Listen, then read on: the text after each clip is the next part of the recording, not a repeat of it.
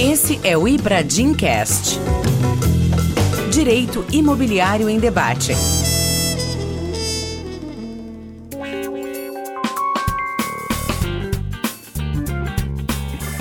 Olá, esse é o Ibradim Cast e eu, Olivar Vitale, estou aqui novamente para tratar de tema latente importante do direito imobiliário para vocês, nossos queridos ouvintes. E hoje nós temos a honra de receber aqui no nosso Ibradim Cast a juíza Carolina Ranzolini, que é juíza auxiliar da Corregedoria Nacional, e além dela, nosso querido Bernardo Kese, fundador, vice-presidente do Ibradim e membro do Conselho Consultivo do Agente Regulador da Corregedoria Nacional. O tema de hoje são as atuações estratégicas da Corregedoria Nacional em matéria imobiliária. Tem de mais atual, importante, novo. A gente tem legislações super recentes, inclusive a 14382 de 2022, a gente vai tratar aqui. Então, nós vamos falar, primeiro, de maneira geral, da atuação estratégica dessa Corregedoria Nacional em relação à matéria extrajudicial, do tão esperado Código Nacional de Normas, é, uniformizando o entendimento em relação a esses temas relacionados principalmente a cartórios,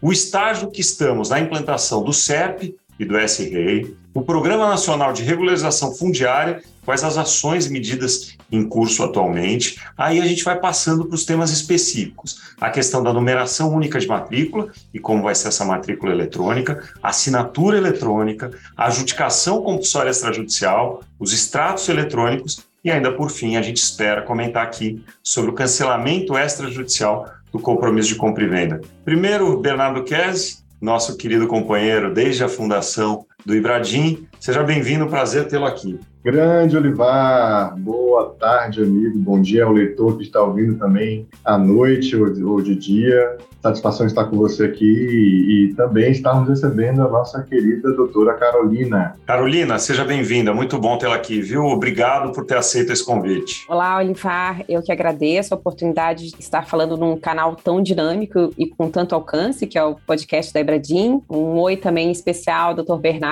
Kese, que nos acompanha em algumas ações da Corregedoria Nacional de Justiça. Que bom. Bom, primeiro, um elogio público à atuação do CNJ. Eu e o Bernardo sempre debatemos isso, o Bernardo é um dos que mais levanta essa bandeira, do atual estágio do CNJ em relação a essa matéria que nós estamos tratando aqui, que é o foco no extrajudicial. Com debate, com audiência pública, com recebimento de sugestões dos grandes operadores do direito. Né? Não adianta a gente receber normatização pronta, posta, sem um debate prévio daqueles que operam. E eu acho que isso é uma crescente, só temos a elogiar na pessoa hoje da querida Carolina Ranzolin. E eu já aproveito para, além do elogio, passar a bola para ouvir um pouco, porque nós estamos curiosos de como vem sendo essa atuação estratégica e como vem seguindo essa coordenação do tema tão caro a todos nós, que é o extrajudicial. É, obrigada, Olivar, por suas palavras generosas. Essa dinamicidade e democratização do processo da corregedoria em relação ao extrajudicial, ele é muito da característica do ministro Salomão, atual Corregedor Nacional de Justiça, né? Então, ele que promove toda essa dinâmica, ele tem muitos contatos e ele que, quer sempre ouvir na, quem está na ponta antes de tomar qualquer decisão importante. Então, falando um pouquinho aqui do Conselho Nacional de Justiça, que é onde está a Corte Nacional, só para contextualizar o ouvinte, é importante dizer que o Conselho Nacional de Justiça, ele surgiu a partir da Emenda Constitucional 45 de 2004, que foi uma grande discussão que se teve no Congresso Nacional quando se falou da reforma do Poder Judiciário. Ele foi efetivamente instalado em 14 de junho de 2005, então neste ano nós recém completamos a maioridade civil do CNJ, que completou 18 anos, e o CNJ tem por missão promover políticas judiciárias de controle e atuação administrativa e financeira do Poder Judiciário, trazendo mais transparência e gestão administrativa e processual, tanto para o foro judicial quanto para o foro extrajudicial. A competência do CNJ para tratar das questões extrajudiciais, ela advém do próprio texto constitucional, é que é o artigo 103b, parágrafo 4 incisos 1 2 e 3 da Constituição Federal. E o regimento interno do CNJ, no seu artigo 8 ele atribui especificamente à Corregedoria Nacional de Justiça expedir provimentos e atos normativos destinados ao aperfeiçoamento das atividades extrajudiciais. E recentemente, em 2020, houve uma necessidade muito forte, tendo vista que a Corregedoria Nacional trata tanto do foro judicial quanto do extrajudicial, e isso se resume em cuidar de mais de 80 tribunais e mais de 15 mil cartórios extrajudiciais, em criar uma área específica destinada à gestão extrajudicial, que é a Coordenadoria de Gestão de Serviços Notariais e de Registro, foi criada pela Portaria 181 de 2020 e foi disciplinada pela Portaria 53 de 2020 da Corredoria. A Coordenadoria de Gestão dos Serviços Notariais e de Registro é dividida em quatro setores bastante importantes, que é a processual, que cuida de todos os atos processuais de competência da Corredoria Nacional de Justiça voltada ao foro extrajudicial, o agente regulador, que é uma novidade,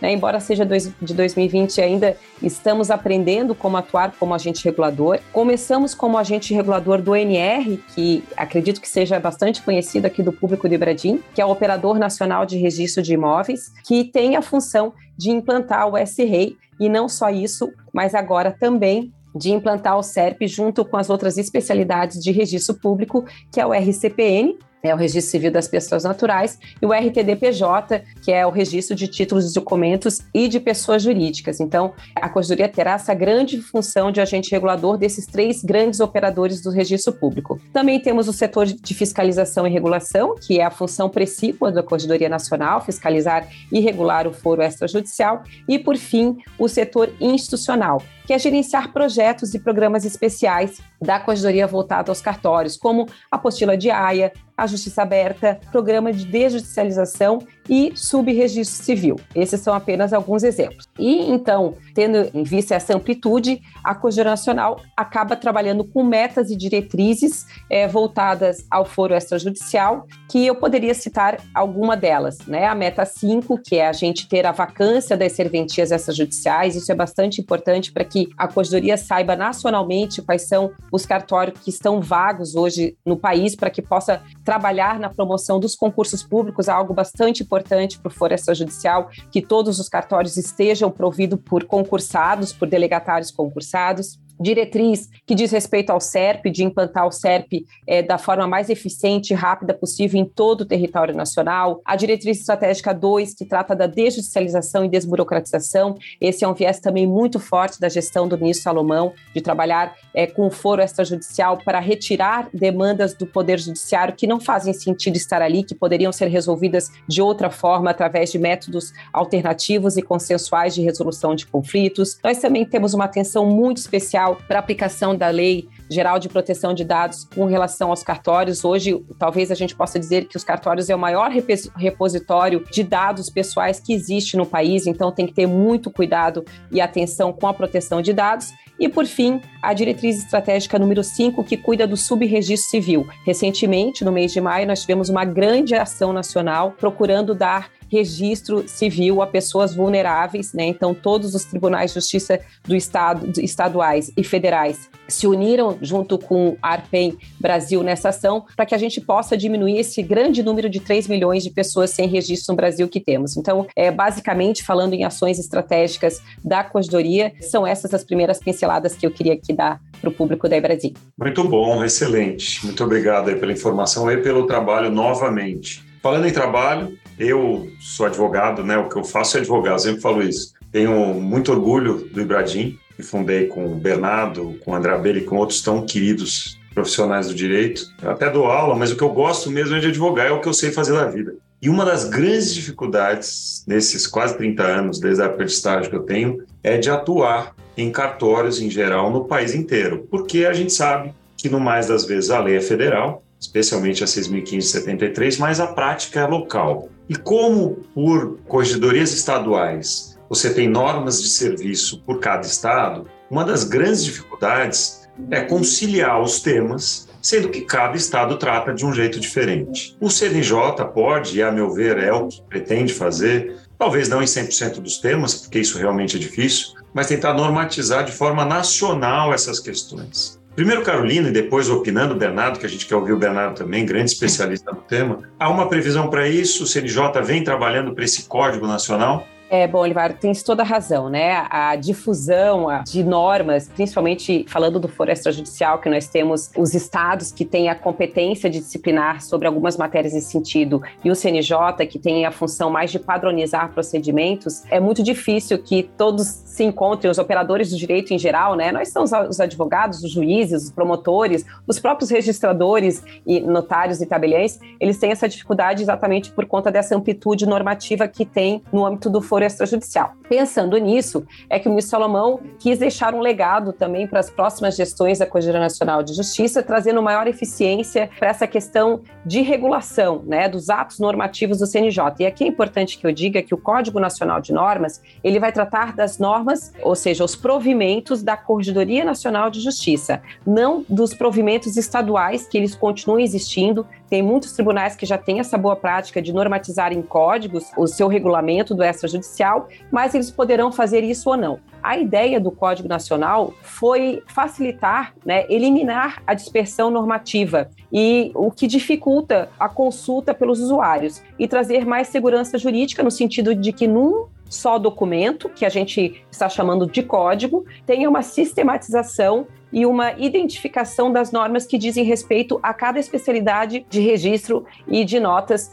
no país. Então, esse é o grande objetivo, né? E ele vocaciona-se a, a ser um repositório central de todas essas normas e, repito, da Corregedoria Nacional, né? Porque a dos estados ainda vão continuar existindo e aí cabe aos tribunais fazer essa regulamentação. Uma outra ideia bastante importante de normatizar em código todos os provimentos da Corregedoria Nacional é que também é, vai ser criada uma comissão consultiva permanente do Código de Normas, ou seja, isso que quer dizer que sempre que um provimento for expedido, ele vai vir para dentro desse código sistematizado por assunto para facilitar a consulta de todos. Né? Então, esse é um grande legado. A gente começou pelo foro extrajudicial, porque é o maior número de provimentos, mas também estamos fazendo a codificação para o foro judicial, que até o final do ano, acredito, os dois já vão estar em pleno vigor. Ótimo, então já temos aí uma previsão de até o fim do ano essa normatização existir. Bernardo, comente um pouco, você que tem atuado tanto nisso. É, Urival, o assunto é de se tirar o chapéu, como a gente estava falando mais cedo, é uma gestão realmente diferenciada, capitaneada pelo ministro Luiz Felipe Salomão, que tem dois braços muito técnicos e muito diligentes, que são as juízas Carolina e Daniela, tem feito uma gestão realmente de bastante entrega. É essa questão de você conseguir comunicar com a sociedade, de se fazer transparente, de abrir processos de consulta pública, de discussões técnicas em órgãos colegiados, de instrumentalizar de maneira concatenada a formulação final da norma, da decisão,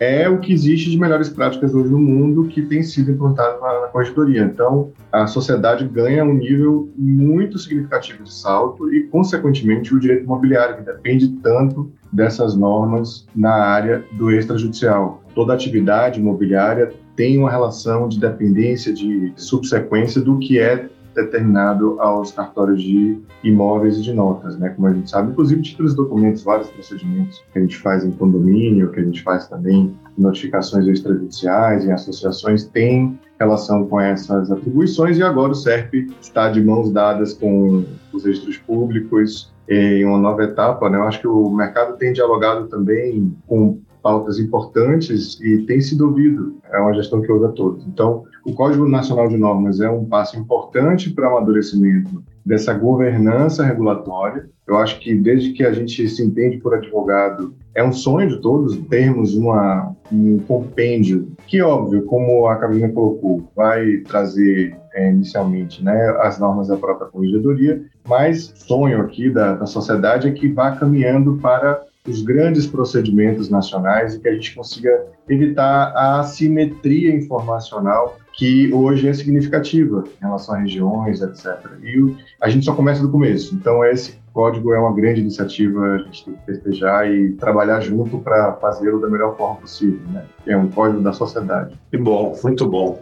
E seguindo a linha de uniformização, de acesso nacional, digamos assim, nós temos aí um prazo e caminhando para conseguir implementar o SERP, Sistema Eletrônico de Registros Públicos, o SREI, aí já mais especificamente do registro de imóveis. E eu queria ouvir da Carolina como vai esse caminho para a gente atingir, enfim, o acesso a todos os cartórios por qualquer cidadão de qualquer lugar do país de forma eletrônica. Vamos lá, Olivar. Quando a gente fala de prazos legais, é sempre uma dificuldade, porque assim, ó, por exemplo, o S-REI ele é previsto uma lei de 2017 né, que dizia que teria que implantar esse rei através do operador nacional. Só que naquela época não se tinha operador nacional, não se tinha agente regulador, não se tinha um sistema eletrônico seguro e é, nem sempre o que a lei prevê de prazo é aquilo que é exequível. Isso, infelizmente, aconteceu tanto com o S-REI e está acontecendo com o SERP, que a lei do SERP é a 14382 de junho do ano passado e que previu que em seis meses o SERP teria que estar funcionando. Né? Infelizmente, são prazos inexequíveis e a gente vem tentando agilizar. Vamos falar um pouquinho do SREI. Né? O SREI é o Sistema de Registro Eletrônico de Imóveis. Hoje, sim, nós já temos o Operador Nacional do Registro de Imóveis, que é o ONR, o Operador Nacional, que conseguiu, a muito custo, hoje integrar todos os registros de imóveis. Os últimos que entraram foram o Distrito Federal e Minas Gerais, que tinham as suas centrais próprias e acabou que, através de várias interlocuções e acordo que fizemos com esses estados, com o Distrito Federal e o Minas Gerais, conseguimos fazer a inclusão, né?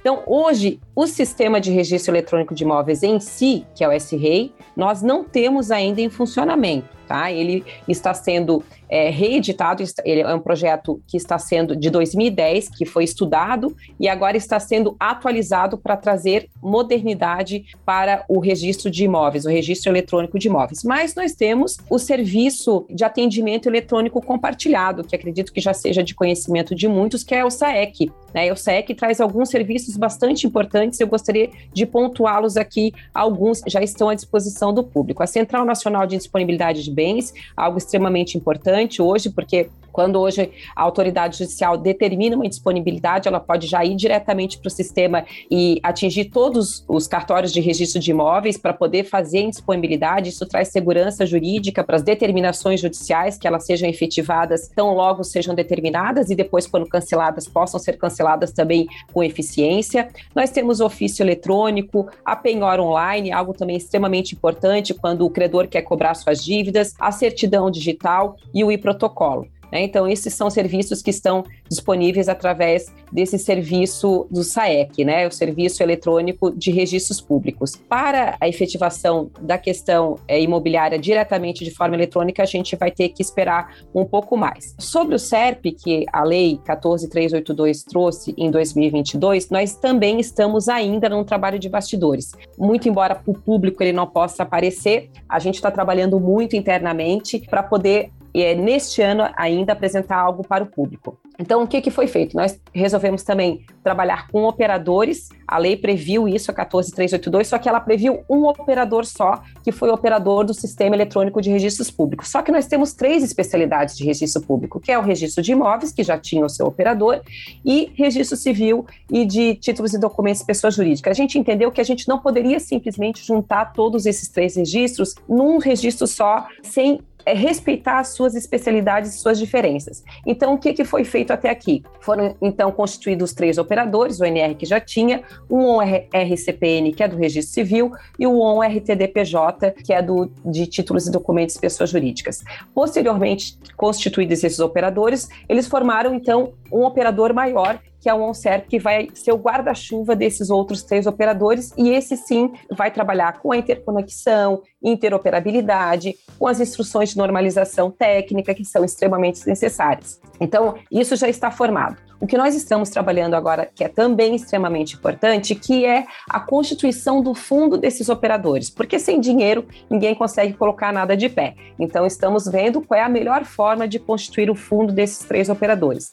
E, paralelamente a isso, também já estamos trabalhando com a organização estratégica dos operadores para disponibilizar o sistema em si. Né? E, e para isso a gente precisa trabalhar com questões estruturantes do sistema, do SERP, né? Como que vai ser esse grande sistema de registro público em que o usuário vai poder, através da, internet, é, de forma virtual e remota, acessar todos os cartórios de registro do país. Nós precisamos definir como que vai ser essa entrada, como vai ser a identificação do usuário dentro do sistema para que seja uma identificação única, como que vão ser as assinaturas e a produção de documentos para que eles sejam seguros e tenham longevidade. Então, assim, todas essas questões estruturantes estão neste momento em discussão. E a gente pretende, até o final desse ano, apresentar algo para o usuário para que ele já possa sentir a facilidade de trabalhar com o sistema de registro eletrônico. Muito bom, excelente. É, eu queria já entrar em temas específicos, sem prejuízo depois voltarmos ao geral, para deixar bem dinâmica essa nossa conversa aqui, que eu acho que é importante. Bernardo, agora com você, vamos falar um pouquinho da adjudicação compulsória extrajudicial. Você que foi o relator do tema na Corregedoria Nacional, fala um pouquinho para a gente, né? Porque a gente tem a previsão, voltando, lá em 2004, a retificação de registro, que era judicial, artigo 203 da 6015, passou a ser extrajudicial. Eu mesmo trabalho, quando a gente fala do inciso 2, eu mesmo trabalhei muito nisso na época do judicial, antes de 2004, levar, pô, chegava a levar dois anos um procedimento desse sem contestação, sem lead. Agora é super dinâmico. Depois a uso capião extrajudicial, né, com o Código de Processo Civil, que tinha aquele probleminha da anuência do tabular, que a 1346517 corrigiu, né, na, no silêncio entende-se como anuência. E agora, mais um instituto importantíssimo da adjudicação compulsória extrajudicial. Bernardo, conta um pouquinho para a gente da normatização, da questão desse extrajudicial pela Corregedoria Nacional. Perfeito, Olivar. A gente vem contribuindo com os estudos no Conselho Consultivo da Agente Regulador, que é liderado pela Carolina, presidido pela Carolina, e lá, grandes especialistas, conseguimos avançar em algumas ponderações a serem endereçadas na Câmara de Regulação para que possam matizar o que seja de suas convicções encaminhar para o ministro avaliar o caminho que ele entende melhor ser perfilhado. Ali nos estudos, várias questões foram suscitadas. A gente teve um artigo muito mais enxuto do que o 216A do uso capião, né? 216A também 015. O 216A ele respondeu a mais indagações que tínhamos em relação à adjudicação sólida extrajudicial e acho até que a comparação com o uso capião ela é de alguma maneira proveitosa, mas de alguma maneira ela é um contratempo, porque são ações, ainda que ações extrajudiciais, de natureza diversa. Embora ambas se prestem a fazer regularização da propriedade, é, o uso capião ele tem uma relação real, ela tem, tem um efeito real, tem uma natureza real, diferente da adjudicação compulsória, que tem a natureza pessoal. E daí decorrem diferentes é, análises sobre notificação, sobre a natureza do instrumento, sobre a natureza do requerido, da formação desse polo passivo no procedimento, enfim. Muitas questões foram levantadas, eu, eu, eu, acho que saímos satisfeitos, né, Carolina, da primeira fase do, do, das discussões e do que a gente conseguiu acompanhar. Tenho certeza que está sendo construído pela Corregedoria Nacional uma norma muito democrática, de que possa incluir cada vez mais pessoas no sistema e certamente bastante técnica com relação a vários aspectos que foram debatidos. Queria é, explicar um pouquinho isso que o Dr. Bernardo nos colocou. Ele é o nosso grande conselheiro no Conselho Consultivo, só para que o pessoal, né, os ouvintes entendam um pouco dessa estrutura do agente regulador. Eu falei aqui em agente regulador, em operador de registro. Então, nós temos operadores de registro dos três registros, como eu já falei, que são instituições privadas, né, pessoas jurídicas privadas e que trabalham com os registradores. E a Corregedoria Nacional funciona como agente regulador desses operadores nacionais, né?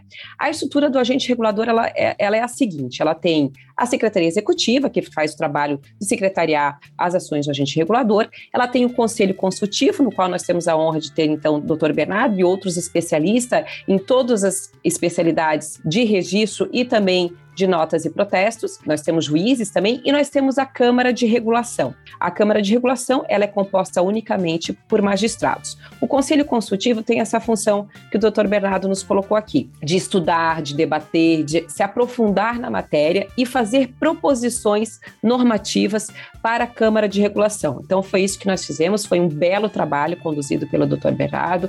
Nós formamos um grupo de trabalho porque o, o assunto era bastante palpitante, cheio de nuances. O, o legislador não nos trouxe algo pronto, né? Verdade. Ele colocou ali a ideia do que queria e a gente está tendo que trabalhar e é muito importante, enquanto corredoria, nós fazermos isso, porque nós padronizamos procedimentos e mais do que isso, nós trazemos segurança jurídica tanto para o registrador, para o notário que vai fazer a escritura pública, quanto para o usuário do sistema. Né? Então essa é a função e esse é o objetivo que a gente quer é, fazendo essas regulamentações, padronizar procedimentos. Para vocês verem, a gente chegou a receber consultas no CNJ se a adjudicação compulsória estava em vigor. Sim, está em vigor. O legislador quis que entrasse imediatamente em vigor. Só que está faltando aí uma segurança jurídica, né, um, um conforto para o usuário do sistema e para os registradores através da regulamentação do CNJ, e o CNJ vem fazendo muito isso. Então, foi feito esse trabalho de fôlego no Conselho Consultivo, foram três meses de discussão, Chegamos num consenso e agora o trabalho está com a Câmara de Regulação.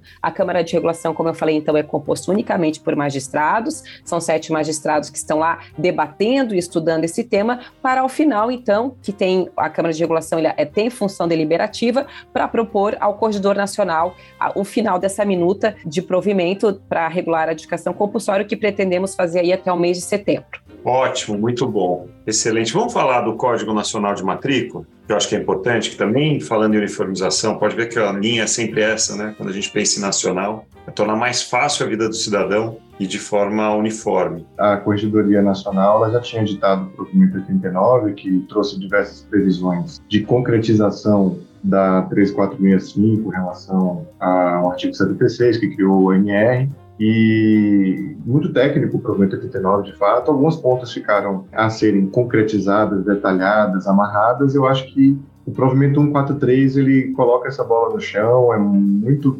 técnico, não? Né? um provimento que fala sobre duplicidade matricial, quer evitar duplicidade do número de ordem, traz ali o programa gerador da matrícula nacional, né, do número de ordem da matrícula unificada, e também trata do processo de aposição dessa informação em todas as matrículas do Brasil. A gente tem um salto, né, Olivar, porque começa, já está valendo, imagina agora a gente de fato conseguir ter aquela interoperabilidade, porque uma numeração única, a gente consegue que usuários tenham facilidade de acesso a isso, o Poder Judiciário, os cartórios na intercomunicação com os demais prestadores de serviço e que o ONR consiga também ter uma, uma central de buscas mais efetiva, porque a padronização ele, ele vai tabular bem com o indicador pessoal e o indicador real. Né? E agora que seria interessante a gente ouvir a Carolina sobre essa construção, porque foi algo feito na Câmara de Regulação em que houve um sucesso nesse caminho, né, Carolina? Exatamente. Lá no provimento 89 já tinha sido previsto o Código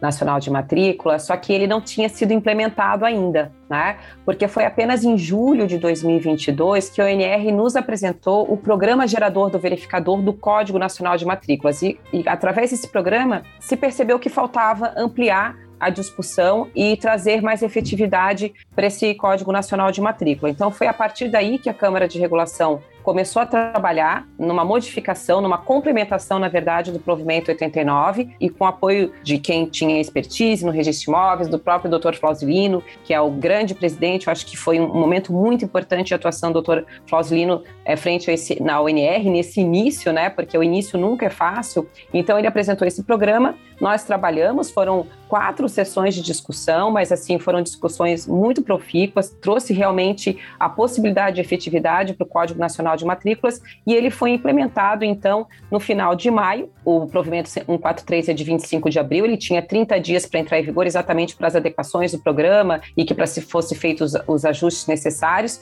E hoje nós já temos mais de 20 milhões de códigos nesse programa gerador e verificador de, do Código Nacional de Matrículas. Então aí um pouco mais de um mês né, final de maio, tiveram alguns problemas de ajustes iniciais, mas o pessoal trabalhou forte. Então nós já temos aí um grande número de matrículas. E a gente acredita que esse Código Nacional de Matrículas e o programa, esse programa que foi desenvolvido pela UNR, é o grande pontapé inicial para que no futuro breve a gente tenha o registro imobiliário efetivamente de forma eletrônica. É, então, acredito que sim, esse foi um grande avanço, um grande início para a gente poder implementar definitivamente o S-REI em breve. Nessa linha, se me permitem, sem prejuízo de alguém comentar ainda mais sobre o próprio tema, eu queria entrar na questão da assinatura eletrônica, né? porque a gente falou muito em uniformização, em extrajudicialização e o acesso, né? o acesso é fundamental. Como a Carolina acabou de falar, a ideia é que o acesso aos cartórios seja de forma totalmente eletrônica de qualquer lugar do país para qualquer dos cartórios. Né? Porque você tem situações em que, por exemplo, registro de imóveis, nós estamos falando de territorialidade. Você vai tratar de um imóvel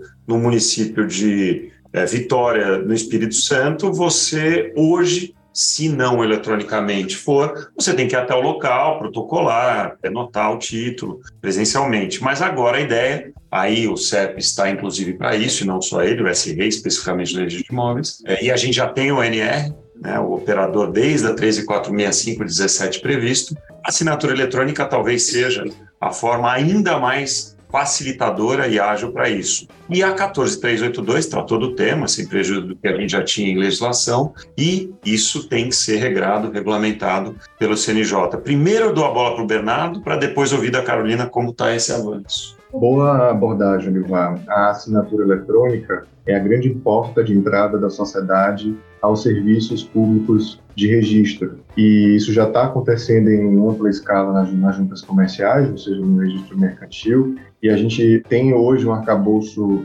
legislativo propício para que isso aconteça também no ambiente do registro público, seja no ambiente do registro de imóveis, também títulos documentos pessoas jurídicas e civil pessoas naturais. É, o que, que o Código Nacional de Matrícula tem a ver com a assinatura eletrônica, né, fazendo essa conexão? O Código Nacional é um ponto importante para a realização do que a 14382 disse, que todos os registros serão eletrônicos. Então, como é que a gente vai ter uma matrícula eletrônica se ainda não tiver uma identificação? A gente não precisa mais da ficha física. Hoje a tecnologia e sistemas de backup, etc., eles caminham para que a matrícula eletrônica seja uma realidade e isso haja economia de recursos e até mais eficiência da dinâmica hoje dos registros, né? Eu acho que esse é um caminho que eu acho que deve estar aí no radar de todos para que a gente consiga ter essa evolução significativa. E a assinatura eletrônica, hoje também nós já temos um ambiente técnico em que há uma segurança ainda maior em relação ao ICP na assinatura avançada,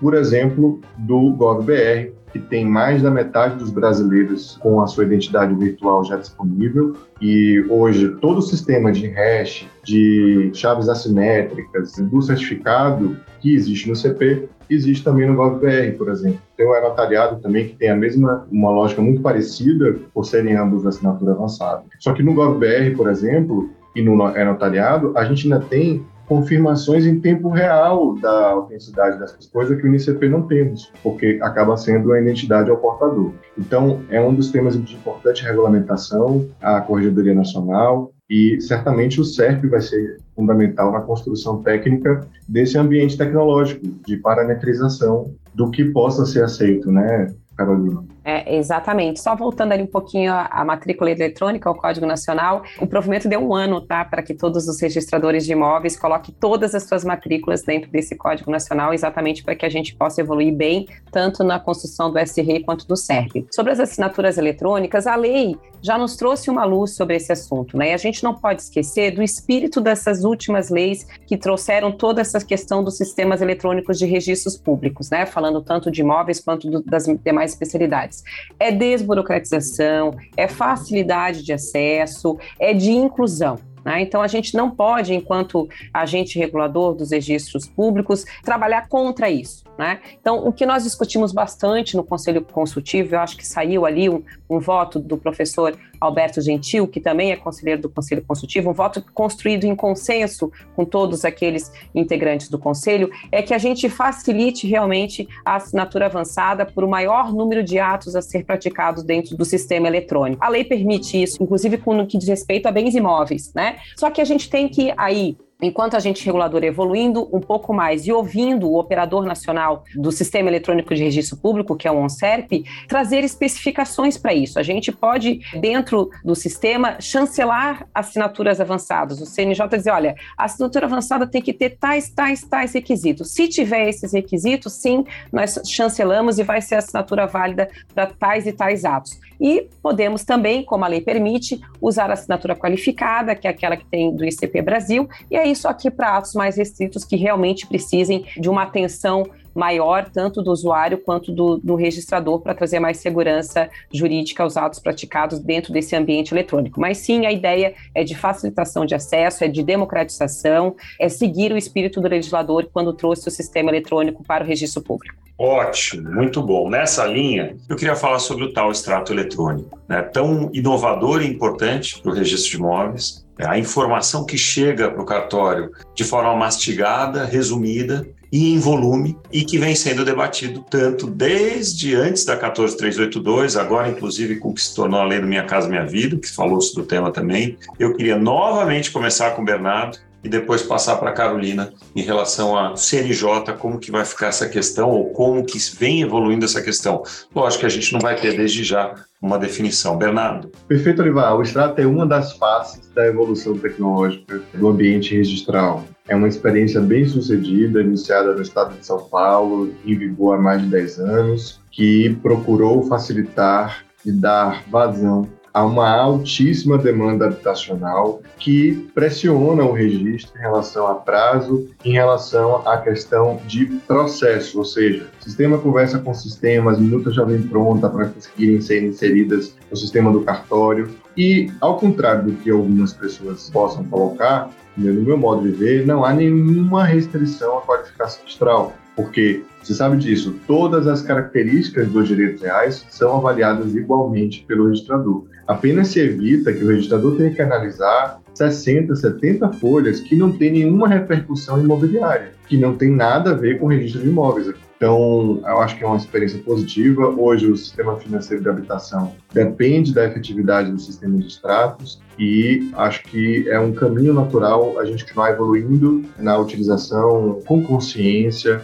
com ponderação sobre esta possibilidade no sistema brasileiro de registro. Carolina, diga para nós, em relação a esse tema específico, como vem sendo debatido e o que se esperar disso no CNJ? Bom, nós estamos sempre vinculados à questão legislativa maior, né? Aquela que vem do Congresso Nacional. É realmente um assunto polêmico, só que acredito que o legislador vem andando bem, fazendo a limitação desse tipo de prática através do extrato. Não é um assunto novo propriamente dito, ele já vem, o Estado de São Paulo já pratica há muito tempo, outras legislações já previam resumo de contrato, não especificamente falando de extrato, só que hoje né, está denominado extrato. Então, nós, enquanto corredoria, agente regulador, estamos atentos a isso. A primeira instrução técnica de normalização que o agente regulador homologou do ONR foi no que diz respeito ao extrato, já está na sua versão 3, porque vem algumas nuances legislativas vem mudando, teve um veto, depois caiu o veto. Então, a gente vem trabalhando para que o extrato aconteça quando que tem que acontecer, quando tem contratos que vêm do sistema financeiro de habitação, que vem dos bancos, que vem do agronegócio, tão importante para o crescimento do país e que precisa de uma agilidade realmente. O SERP surgiu exatamente por conta dessa questão econômica do país, de que os registros sejam facilitados para que o país possa crescer e se desenvolver economicamente de forma mais desburocratizada, melhor dizendo, né? Então, sim, os extratos existem, eles estão aí e nós vamos regulá-lo de forma que possa trazer segurança jurídica às partes. Nosso principal foco enquanto agente regulador são dois que o benefício realmente atinja e seja voltado ao cidadão, ao usuário do sistema, e que ele traga segurança jurídica para o usuário do sistema. Esse é o foco da Corredoria enquanto agente regulador do sistema registral do país. Excelente, muito bom. É o que a gente espera como operador. Ô, Carolina e Bernardo, a gente já está caminhando para o fim, mas tem dois temas que a gente precisa passar por eles. E um deles eu acho extremamente importante. Né? Nós temos dados que nos trazem que mais 50% dos imóveis no país são irregulares e que também, por volta de 53% a 54% da população reside em imóveis não regulares. A chamada regularização fundiária, lá da 11977 de 2009, agora mais moderna na 13 465 de 17, com a REURB, com todos os institutos ali previstos, e com a grande atuação de prefeituras e estados, ela é tratada de forma diferente de acordo com cada estado, inclusive. Prefeito registral, especialmente, que é o que nós estamos tratando quando a gente pensa aqui em CNJ. Quais são as ações e vêm sendo tomadas pelo CNJ, visando aí uma normatização nacional em relação a esse tema, Carolina? Bom, Olivar, nós já tínhamos conhecimento aqui, enquanto Corregedoria Nacional, de que alguns tribunais trabalham nessa questão da regularização fundiária há muito tempo. Por exemplo, eu sou do estado de Santa Catarina, nós aqui temos o programa Lar Legal há 20 anos trabalhando com regularização fundiária. Temos o estado da Bahia, que mais recentemente começou a trabalhar com isso, e essas práticas se disseminando, pipocando, digamos aí, por todos os tribunais do país. Mas no início desse ano, o que realmente nos chamou a atenção foi a questão do estado do Pará, que é um estado importantíssimo no sistema da Amazônia Legal, que em 2010 teve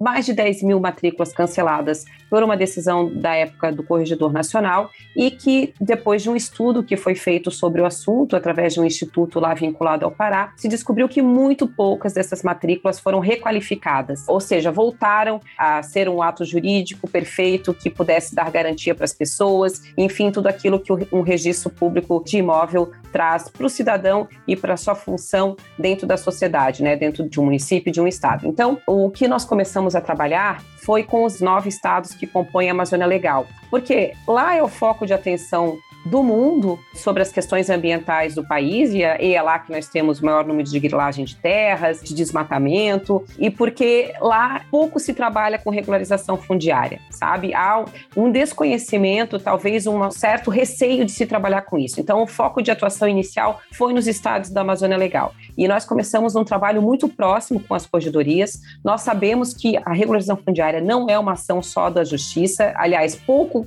toca a justiça, porque a gente consegue fazer isso através da REURB, da, das legislações que tem de forma extrajudicial. Então, mas nós usamos o Poder Judiciário como fonte catalisadora de todos os atores que podem estar envolvidos nesse processo. O Poder Judiciário ele tem essa função social também. Então, nós chamamos as corregedorias desses nove estados e começamos a trabalhar de forma muito próxima e já temos resultados a colher desses estados, do Pará, inclusive, que saiu de um estado de inércia e tem muito o que fazer para promover a regularização fundiária. Começamos com a regularização fundiária urbana, ela é mais fácil, até para que eles tenham expertise de como trabalhar com isso. E depois vamos partir para a regularização fundiária rural, que é um pouco mais complicada, entram organismos que gerem as terras, como o INCRA, é, questões indígenas, questões de quilombolas, várias questões um pouco mais complexas, mas que precisamos trabalhar com isso, até para que a gente possa partir para as questões ambientais, de proteção ambiental, as áreas evolutas do Estado. Então, essa ação está sendo bastante profícua.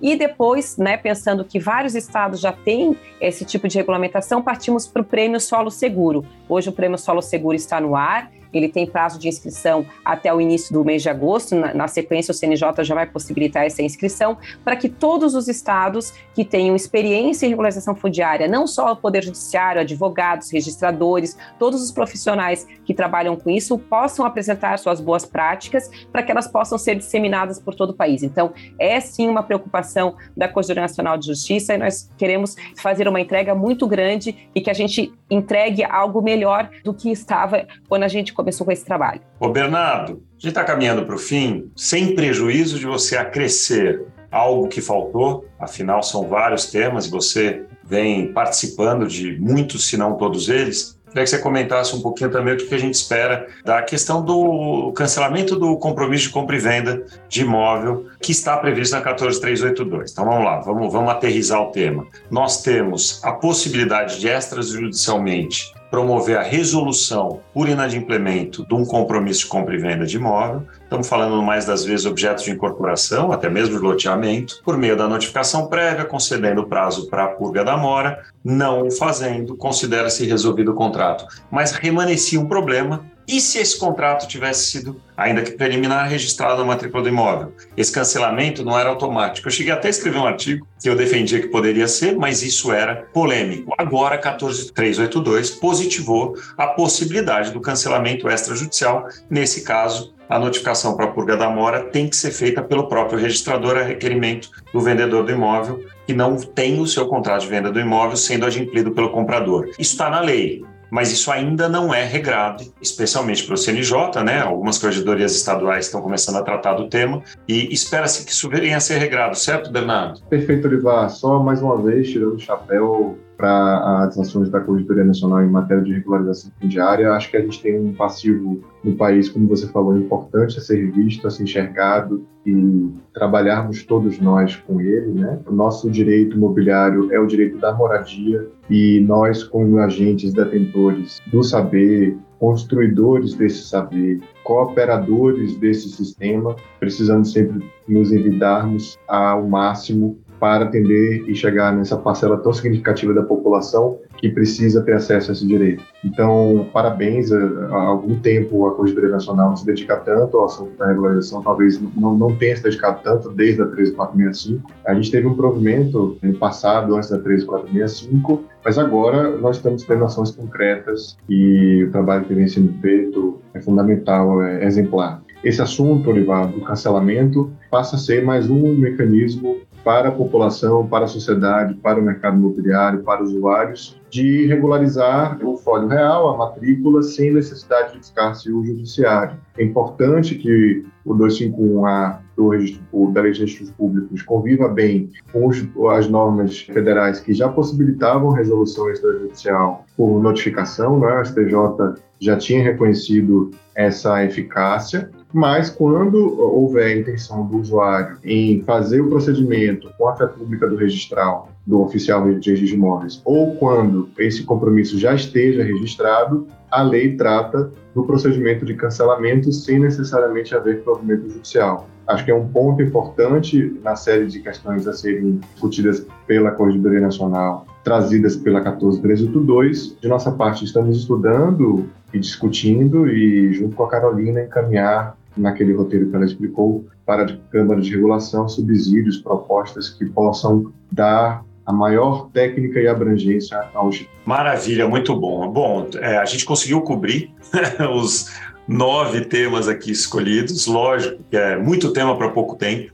mas de forma bastante esclarecedora. Carolina Ranzolin, Bernardo Kese conseguiram trazer para a gente não só do que tratam essas questões, da importância dessas questões e de como, principalmente, vem atuando a Corregedoria Nacional para uniformizar, para facilitar acesso, para baratear muitas vezes ao cidadão, ao operador, esse tipo de instituto, né, para cada um deles. Ibra Dicas.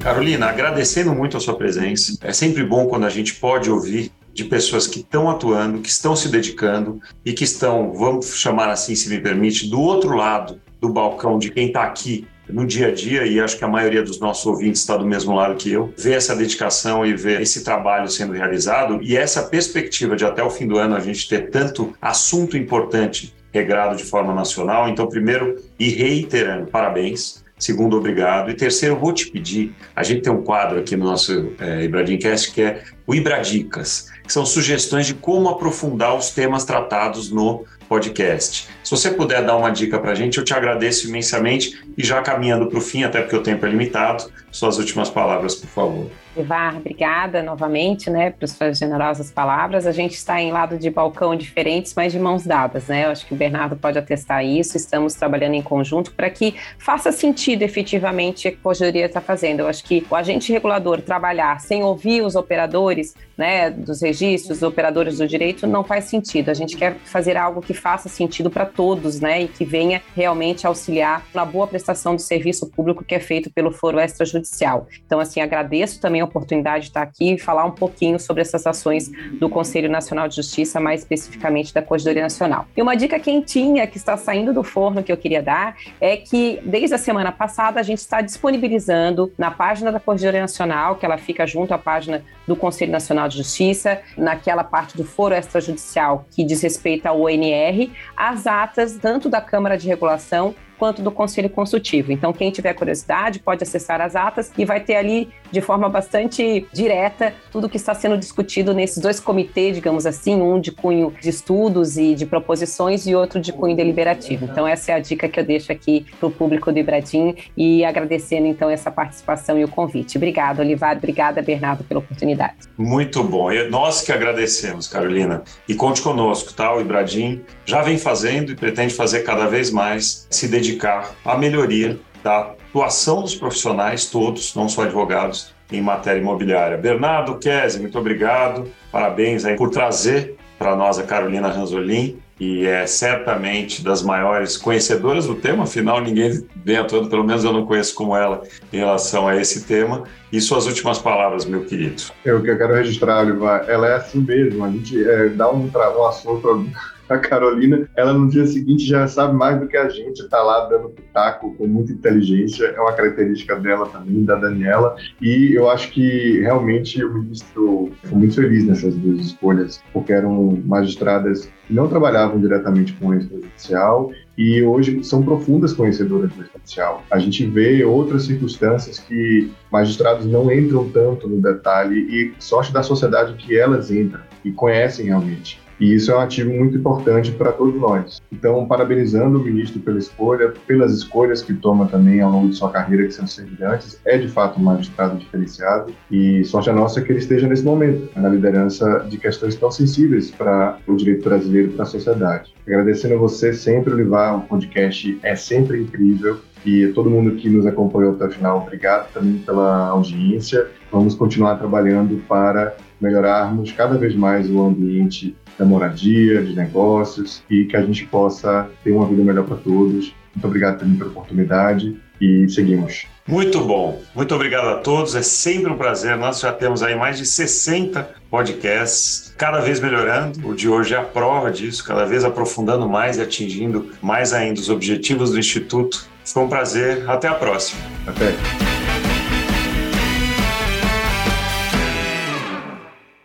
Esse foi o Ibradim Cast. Nos siga no LinkedIn, Facebook e Instagram e fique ligado nos nossos próximos episódios. Este podcast foi editado pela Maremoto.